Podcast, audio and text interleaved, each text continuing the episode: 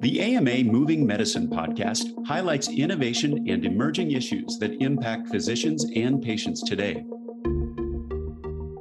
Hello, this is the American Medical Association's Moving Medicine video and podcast. Today, I'm joined by Dr. Sanjay Desai, the AMA's Chief Academic Officer and Group Vice President of Medical Education in Chicago. And he's going to discuss how and why we need to address a projected physician shortage now. I'm Todd Unger, AMA's Chief Experience Officer in Chicago. Dr. Desai, thank you so much for joining us. Uh, many hospitals have had to deal with staff shortages off and on through the last two years, um, but there were also projections of a physician shortage even prior to the pandemic. Has the pand- pandemic made the situation worse, or do we have any data that gives us a better picture of what's happening and what to expect? Well, Todd, first, thanks for having me again. And uh, it has made it worse. I think there has been a physician shortage. It's a complicated uh, problem because it deals with not just numbers, but also distribution and specialty type of uh, physicians in the country. And the pandemic's made it worse. According to the Association for American Colleges, American Medical Colleges, the US is facing a shortage of up to 124,000 physicians by 2034, just over 12 years from now. That's a lot. Um, big number. it's a big number, and it includes almost 50,000 primary care doctors, Todd. I, there, I, mean, there's no question that, again, th- this existed before, and the pandemic has only made it worse. There's been research on this as well. The Mayo Clinic Proceedings article that was just published in December, it actually uh, showed that AMA research who worked on this and their colleagues found that burnout, that workload, fear of infection through this pandemic, anxiety or depression due to COVID, and just the numbers of years in practice were all associated with an intent to reduce the numbers of hours that physicians are working or even leave practice altogether. This was based on um, a, a, broad survey of doctors in, in 2020, so soon after, just soon after the pandemic started, and um, one in five doctors, that's twice as many uh, as nurses, that's twice the number as many nurses said that they plan to leave the profession in the next two years.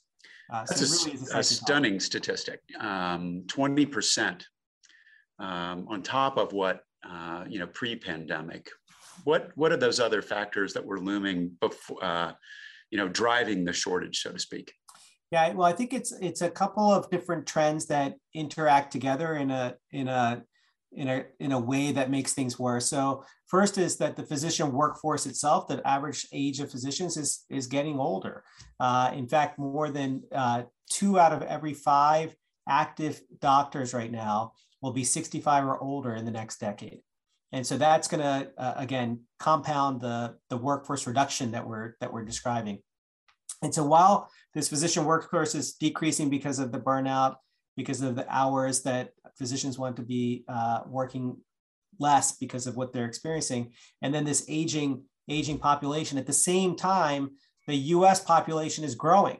And so it, the population in this country is expected to grow more than 10% over the same time period that we just described the physician workforce is going to be aging. And so you know, these two forces combined make for a, a, a shortage that's very complicated. So, so definitely a combination of aging out, so to speak, and then pandemic driven uh, departures. That, that does create quite a challenge. So let's just talk about right now how, how do we address this? It's not only so the, the US population is growing, the physicians are, are aging and therefore will have reduction in workforce. But at the same time, the US population is getting older. This, this is an important uh, other problem to keep in mind because older patients we know take more time and care uh, and therefore, just the amount of time that uh, the amount of care that needs to be delivered proportionally is also going to be um, increased in terms of what we require of our physicians. So again, many forces as you described, which is a stark, stark projection. So major, major uh, changes in both supply and demand that are creating a, a situation uh, that's going to be tough to deal with. Let's let's talk about how do you go about addressing a challenge like that? Is it just a matter of getting more young people interested in medical school or more than that? It's a lot more than that, actually. It's uh, you know, as I said in the beginning, this is far more than a than a numbers issue.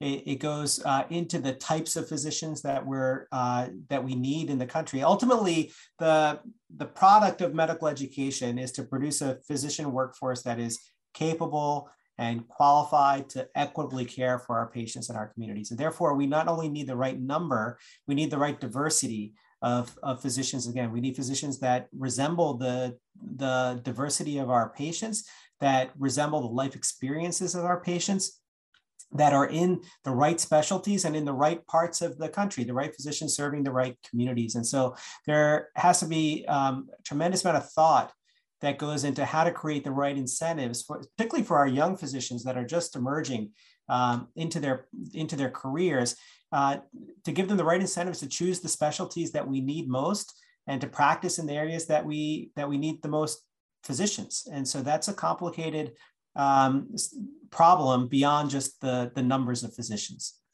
So, Dr. Desai, this, this is quite a challenge. Um, the AMA has been working on, on a number of issues. Let's start with those that are related to uh, medical school. What, what are we up to? Yes, the AMA has been investing in this heavily, Todd. We uh, spent the last decade essentially with the Accelerating Change in Medical Education program, convening leading institutions and offering grants related to medical schools and reimagine and, and to graduate medical education programs, working to create a more diverse pathway for young physicians through scholarship assistance, through mentoring, and through other mechanisms to enter medical school and to graduate medical school and enter this profession. Medicine doesn't stand still, and at the AMA, neither do we. AMA members are physicians like you who are shaping the future of medicine. Become a member today and join the movement. Visit ama-assn.org slash moving medicine.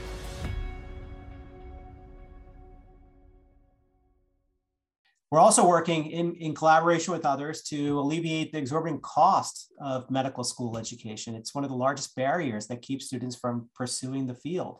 A typical young doctor in the US leaves school with $200,000 in medical student loan debt, which is, uh, again, a tremendous, a tremendous, tremendous barrier. And then, and then we, we're also helping at the federal level.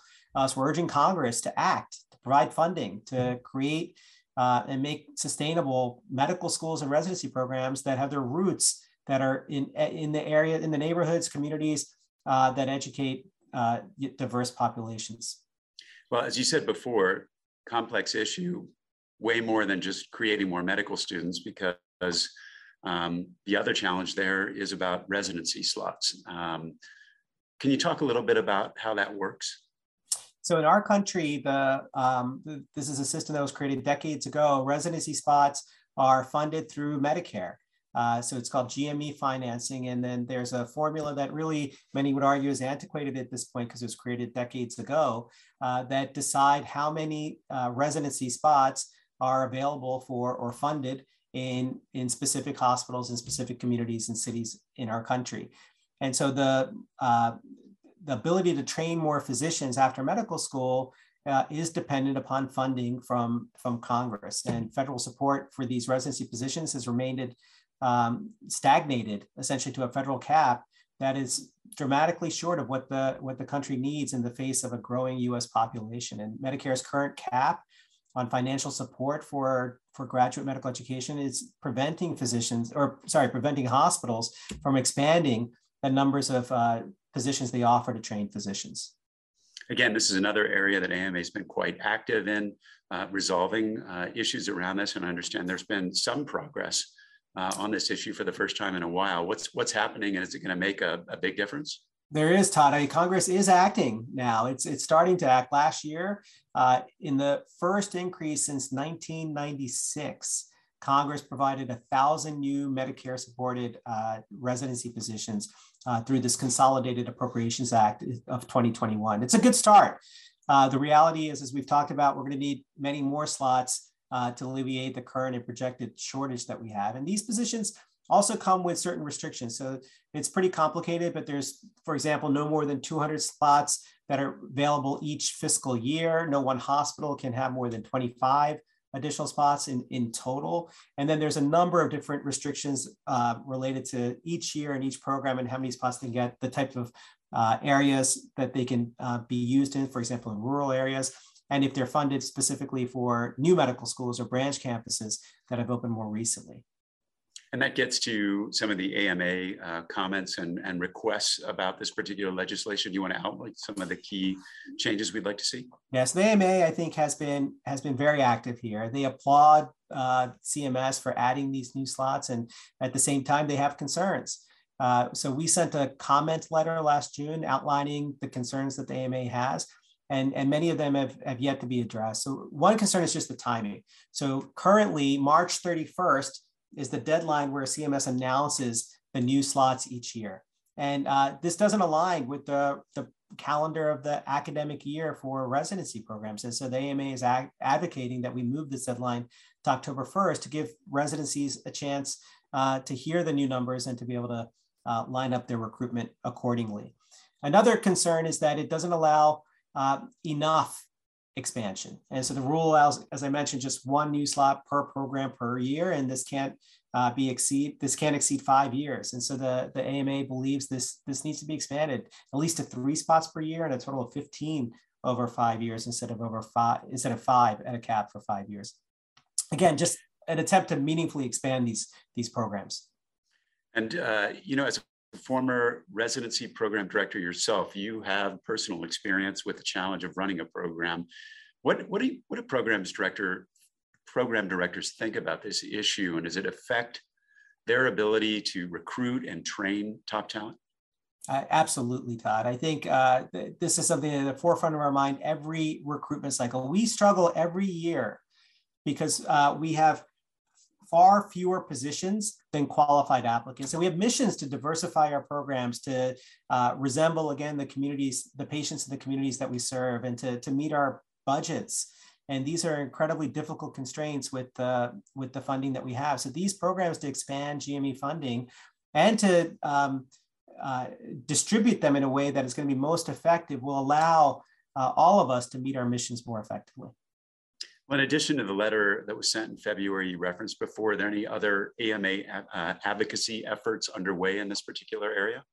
Yeah, the AMA, again, as, as we mentioned, is very active. The AMA is part of the GME Advocacy Coalition. It supports a number of bills that would uh, aid graduate medical education. One of those bills is the Bipartisan Resident Physician Shortage Reduction Act of 2021.